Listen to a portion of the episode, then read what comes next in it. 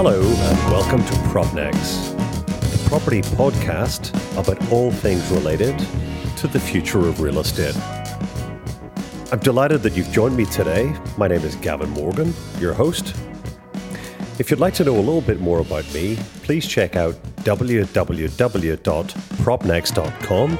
That's P R O P N X.com or drop me a line if you'd like to chat privately on Gavin R. Morgan at propnx.com. That's G A V I N R M O R G A N at propnx.com.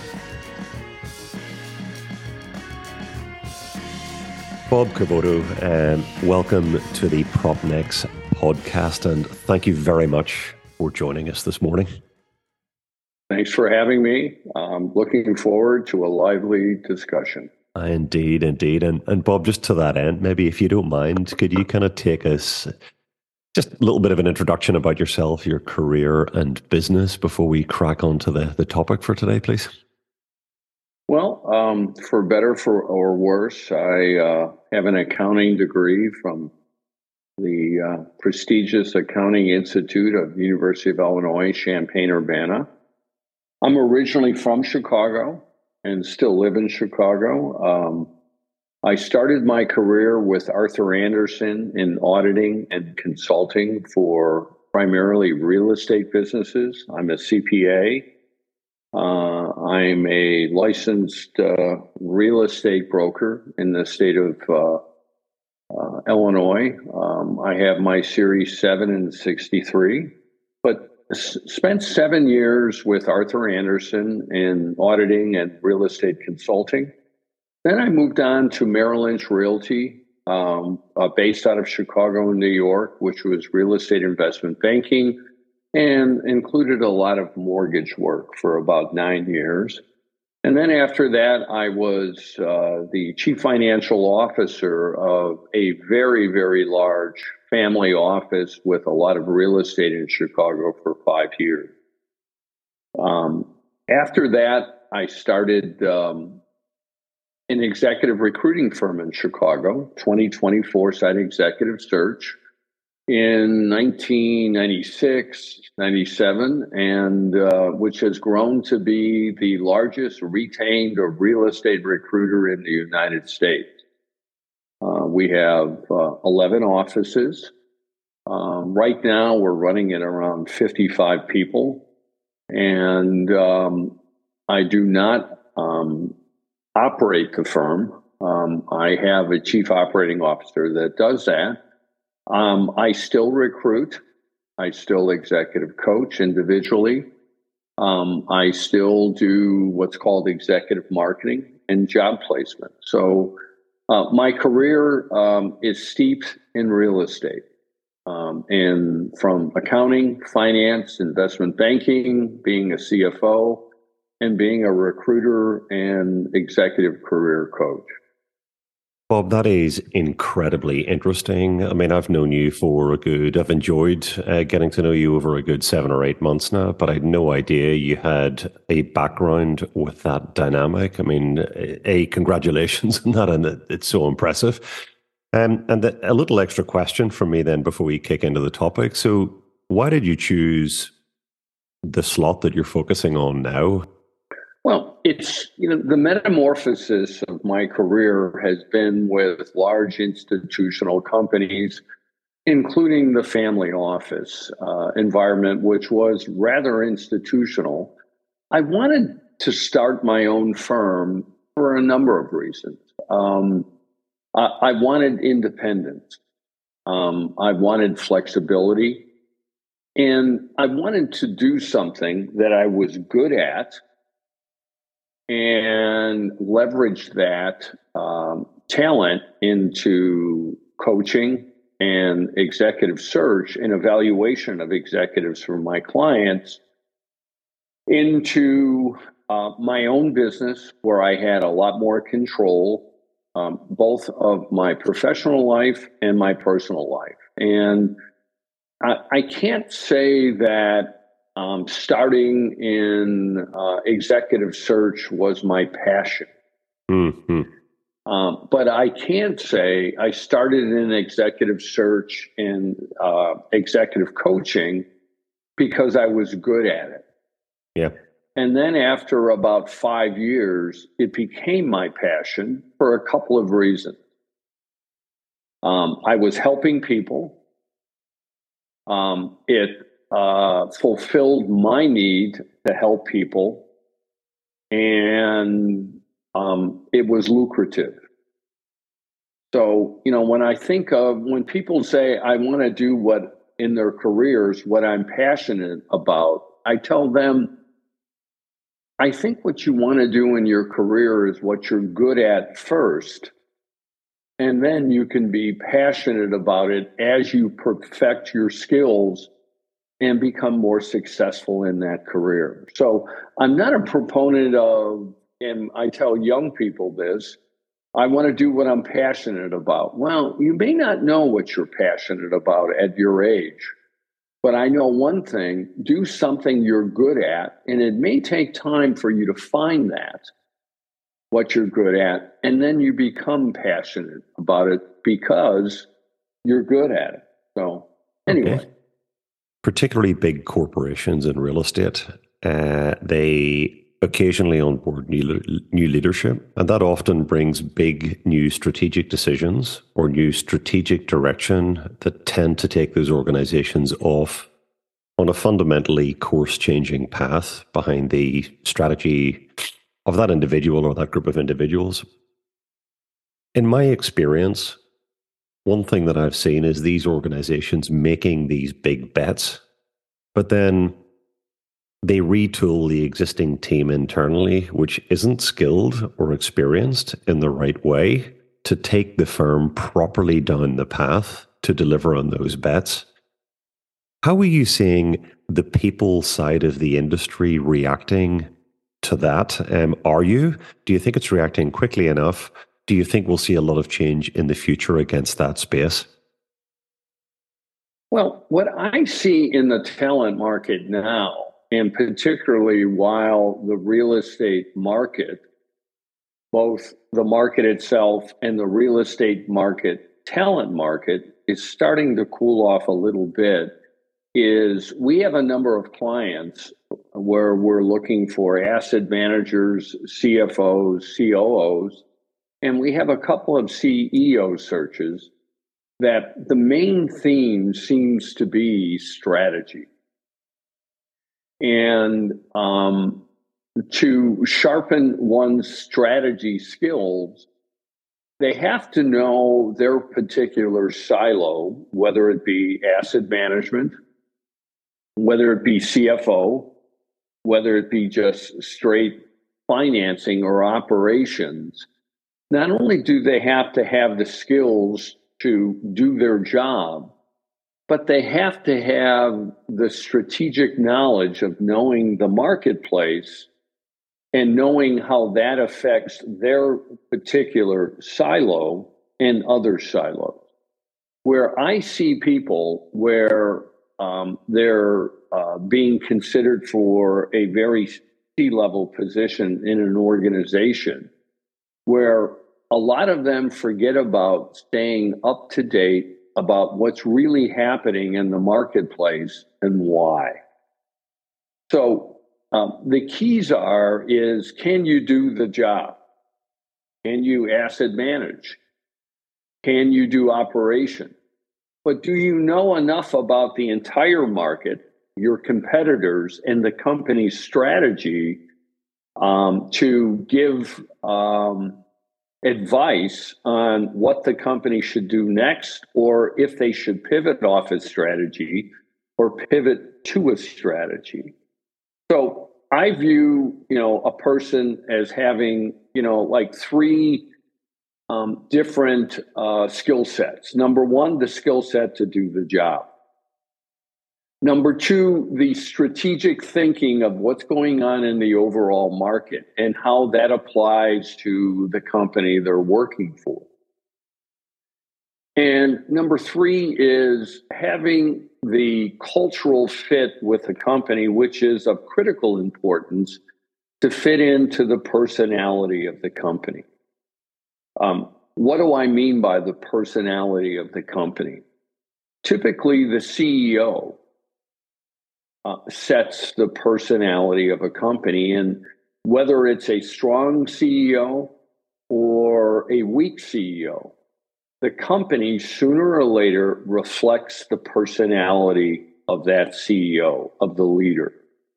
And I tell our candidates when they're vying for a job that we have is does your personality, do your thoughts more or less agree with the CEO's thoughts? Not that you're 100% lockstep strategically or personality wise with the CEO, but they have to be close to what they are. So, you know, when I look at executive hiring right now, it's those three pillars that really make the decision.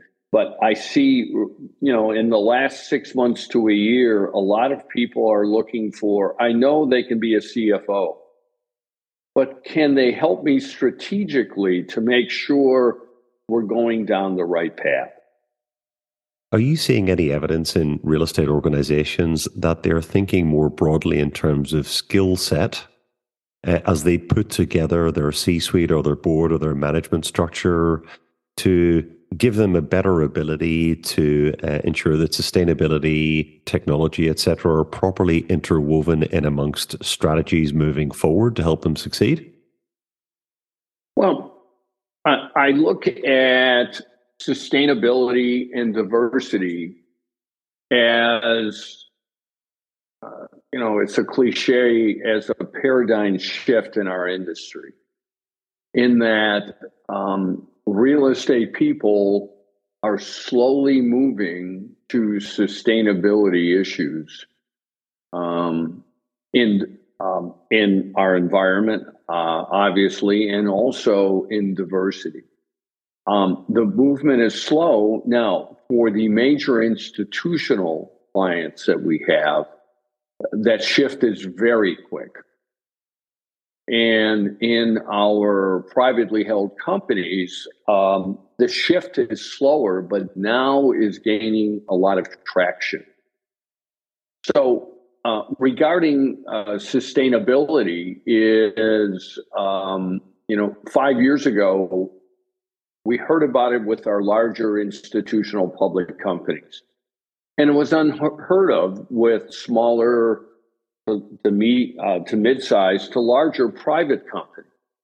And all of this, you know, sustainability is a slow cultural shift to that that um, has gotten a lot of traction, you know, since COVID hit uh, since the market has improved, but now slowed down a little bit. So, um, all you know, the sustainability issue is I I know that private companies have lagged in moving towards that, but I see a lot of momentum in that area with private companies.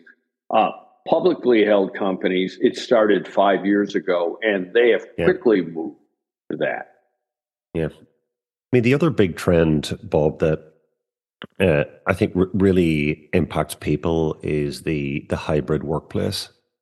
Lots of debate over the last couple of years on this. Um, I think organizations and leadership and organizations concerned about lack of people in the workplace. I mean, the um, wanting people to bond and get to know one another and form teams and leverage leverage those relationships to the good of the firm.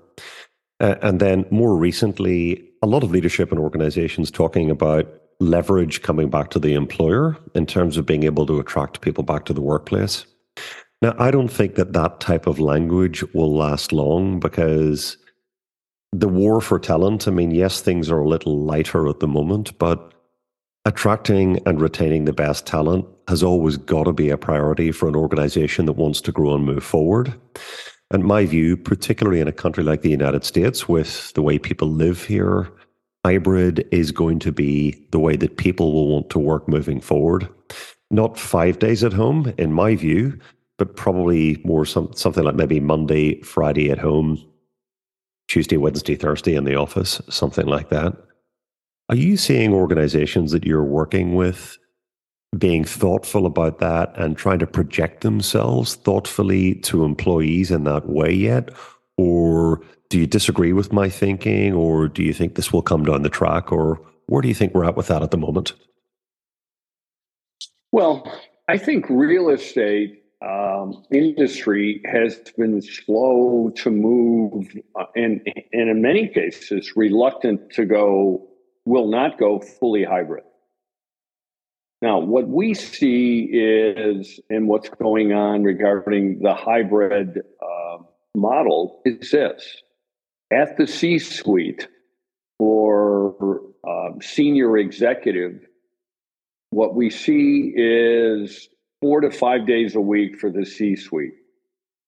And with, uh, with really it being five days a week, um, although um, companies are um, private sector companies and even public sector companies uh, will go with four and five days a week during crunch periods. Now, for mid level executives, um, it, it really varies. Um, we've done statistically a report where 60% of mid level are four to five days a week in real estate. Um, the, uh, the other 40% are three day a week hybrid, three, three at home, two in the office, Monday, Friday schedule. Um, now, for uh, entry level, or junior level is we see you know the three uh, the three day a week in the office um, real estate um, is um, can be a very collaborative and has to be a collaborative endeavor. And a lot of real estate executives think it just simply can't be done over video.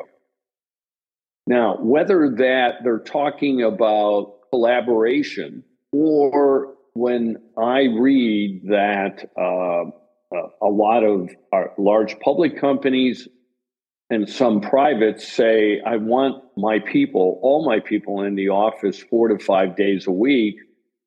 It could be a mix of collaboration, but it also could be a mix of productivity. And this is somewhat of a sensitive subject in that I think some people are just geared towards they can get all their work done totally hybrid, totally uh, working out of their home office. And there are some people who need the structure to go into the office to make sure they're productive. So I think that'll evolve, but I, I definitely think the hybrid model is here to stay for mid level executives to junior people at a firm, I do not see. Um, I see for C, uh, for senior executives, I don't see it going three days a week. I see a four or five day a week for senior executives. Um, and it'll shake out during the next two to three years for sure. But companies wanting all their people back in the office, it's a mix between collaboration and it's also productivity because companies see that I don't think these certain employees are as productive as they once were when they were in the office.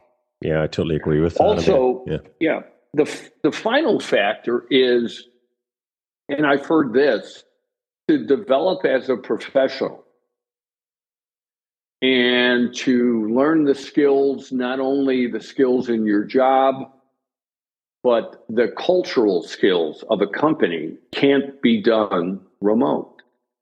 And I do agree with that. If someone is learning their trade in their 20s and mid 30s, um, uh, remote um, is not as good as being in the office collaborating with your colleagues. Yeah, I totally agree with all that, and, and I also agree that um, it's complicated for organizations and particularly particularly HR departments because the solutions, the right solution is probably a little different for almost every individual, uh, depending on how you depending on how you motivate yourself. Um, so, Bob, that is, um, I mean, that's been a really tremendously interesting conversation. Thank you on a on a bunch of different topics. But before we wrap up for today, I wanted to ask you if you had any big predictions or high, high impact predictions that you'd like to make that you think we might see happen in the next three years?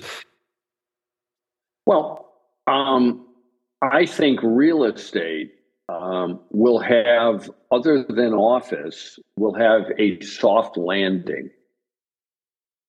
Um, uh, the the market for real estate and the market for real estate talent um, during from I want to say from May 2020, which was the middle of COVID, to um, probably of November 2022 was the hardest real estate market talent I've ever seen in my 25, 27 career, 27 year career in recruiting. Um, I, I, so, um, and there'll be a soft landing, I believe, in real estate, except for office. Um, our, our, our business has decreased by 10%, but not dramatically. And I still see strength uh, surprising strength in certain asset classes industrial, self storage, uh, healthcare, senior living, and multifamily is slowing up a little bit, but not a lot.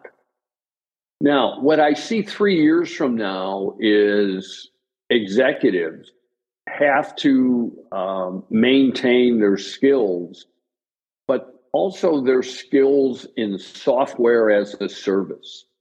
Now, what do I mean by that? Is um, whereas 10 years ago, we would not ask, well, what kinds of software are you familiar with? And we had executives say, well, I'm not familiar with that because um, I don't want to be in some cases.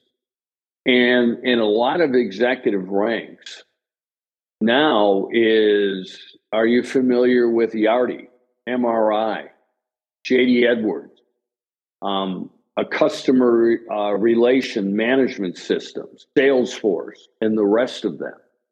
Um, are you adept at other software so that you can do your job at a high level?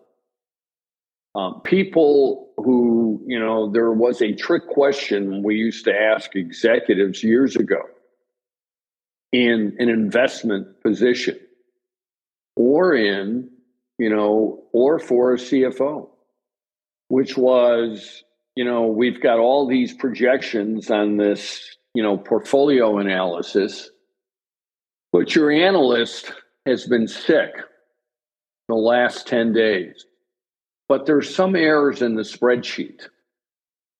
Can you go in and fix those errors so that you can still make that presentation to the board on Friday? And the executives who answered, no, I can't, were at a disadvantage. Now, that type of hypothetical question, if not answered in the affirmative, um, is um, could be a reason not to hire someone.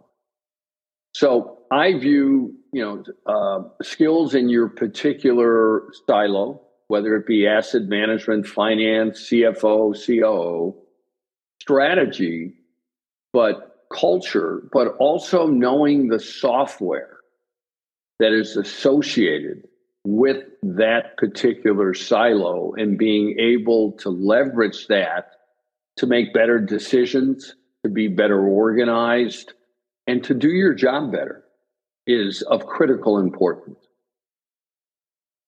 Well, I think the real estate soft landing projection Bob, will be music to many people's ears, particularly at this current time. And uh, I'm sure, uh, I mean, hope, hope, hopefully you'll be quoted on this uh, and applauded in, in two or three months after we get through what's happening right now. But look, for now, I mean, I'd like to thank you very much for joining us on PropNx. This has been a really fantastic conversation. I'm sure everyone listening will enjoy this uh, and the various different things that we've talked about here. And um, uh, thank you again for your time. Gavin, uh, I enjoyed myself too. Uh, you have a great podcast and a platform here, and keep it going. Thank you very much, um, Bob Cavoto. So that's a wrap for today's show. I'd like to thank you very much for tuning in to listen today and hope to welcome you back to hear some of our future shows. As I mentioned earlier, if you'd like to learn a little bit more about me, look at www.propnx.com. That's P R O P N X.com. Or drop me a line on Gavin R. Morgan at propnx.com. That's G A V I N R M O R G A N at propnx.com. I hope to hear from you soon, and thank you very much again for tuning in today. All the very best.